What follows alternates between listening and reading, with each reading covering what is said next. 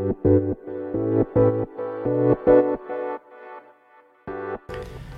い皆様おはようございます。アラチェです。このチャンネルでは見習いこんまり流片付けコンサルタントである私がもっとお片付けがしたくなるそんな理由や効果メリットについて話をしているチャンネルでございます。もし気になる方いたらですねぜひぜひチャンネルフォローしていただけるととっても嬉しいです。ということで本日もお聴きいただきありがとうございます。あの今日のテーマはですね私がおすすめする片付けの本3選ということで紹介したいと思います。で私こうしてお片付けの片付けコンサルタントを目指しているんですが、まあ、結構意外と片付けに関する本を読んでいてその中でも特にこれはおすすめだよっていうのを今日は3つに絞ってでその理由も解説していきながら紹介していきたいと思いますで後でリンクをちゃんと一つずつ貼っていくのでもし気になる方いたらですねチェックしてください。ということでまずは早速1つ目なんですけれどこれはもちろんあのこんまりさんの近藤まりえさんの「人生がときめく片付けの魔法」っていう本がおすすめです。でこれなぜおすすめなのかっていうとお片付けの方法が完璧に書いてあるんですよ。こういう順番で片付けましょうここの片付けはこういう風にしましょう収納はこういう風にしてくださいっていうのがもう1から100まで書いてあるんですよで何がいいかっていうといざこう片付けをしようと思った時にどこから手をつけたらいいのかわからないとか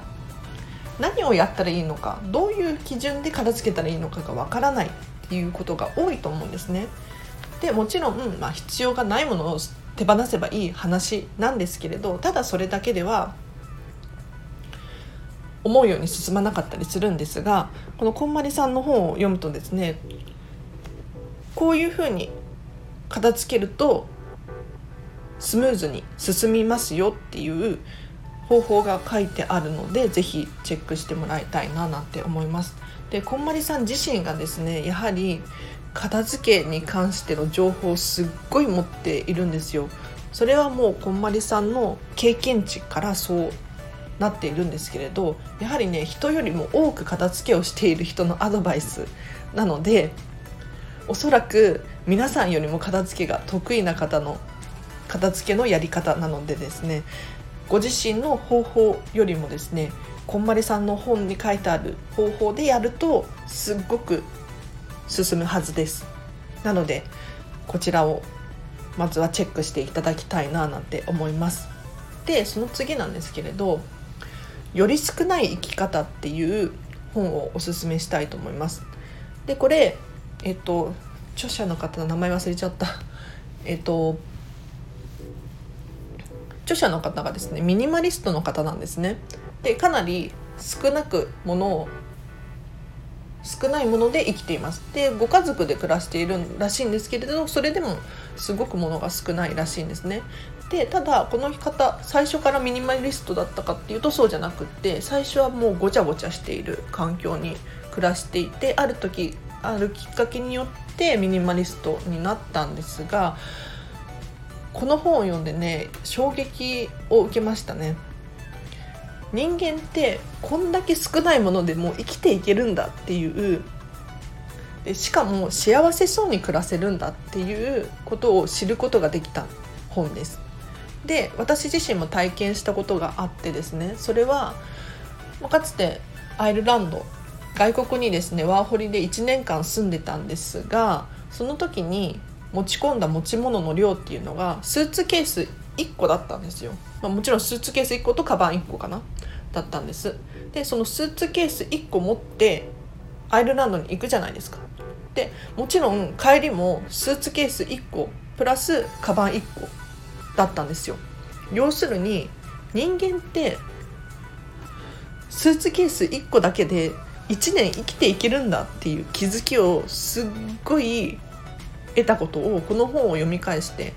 読み返して読んで思い出しましたなのでもし自分が物に溢れているとかどれだけのものの量を持っていれば幸せに暮らせるのかっていうのが分からなくなってきた時にはですねこの「より少ない生き方」っていう本がすっごくおすすめですので読んでいただきたいななんて思います。で最後におすすめする本なんですけれどこれメンタリスト DAIGO さんの「片付けの心理法則」っていう本をおすすめします。でこれはですね片付けの方法というよりかは片付けによって起こるメリットが詳しく書かれています。でもちろん片付けの方法だったりも書いてあるんですけれど片付けによって起こる科学的な結構根拠のあるお金が増えるとか時間が増える効率が良くなるとかそういう話も書かれていてですねすっごくおすすめです。でもう心理学はもう DAIGO さんすごい得意なところだと思うのでもしお片付けによってですねもっと効率よく仕事がではかどるんじゃないかとか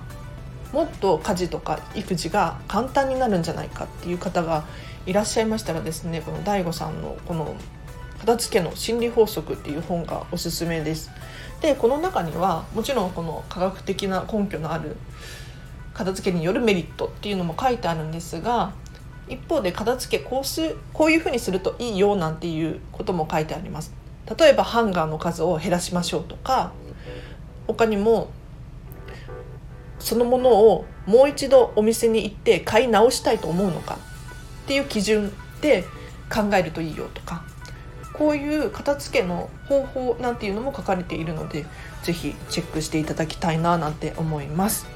ということで本日はこの本3冊紹介させていただきましたで結構かれこれ片付けに関係する本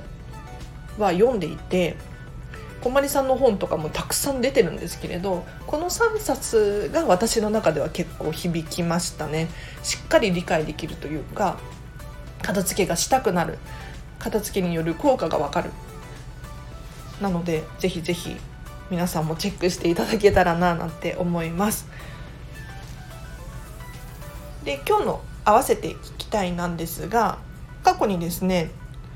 片付けの方法はいろいろあるよというテーマで話した回があるのでこちらをチェックしていただきたいななんて思います。でこれどういうことかというと私自身がこんまり流片付けコンサルタントを目指しているのですが片付けの方法って例えば断捨離とか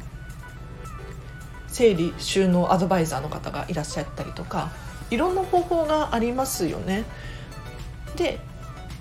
極論を申し上げるともう片付けの方法手段っていうのはどれを選んでいただいてもいいので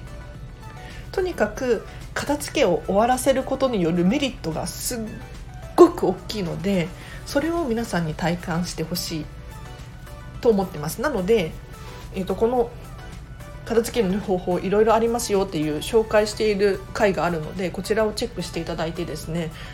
もしあのこんまりメソッドが合わないよなんていう方がいらっしゃったら全然他の方法でやっていただいてもいいのでちょっとこちらの回を参考に聞いていただけたらななんて思います。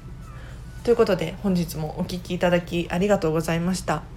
またこういった片付けに関する本とかも紹介していけたらななんてって思うのでぜひぜひこのチャンネルフォローしていただいて、まあえーと、このチャンネルでは朝と夜の2回放送を基本的には基本的にはやろうと思ってるます。やっています。はい。なので今日の夜の回とかもぜひチェックしていただけたらななんて思います。ということで本日もお聴きいただきありがとうございました。ちょっと寝起きで声がガラガラかもしれないんですけど失礼いたしました。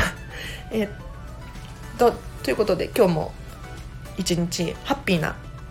日を過ごしましょう。あらでした。バイバイ。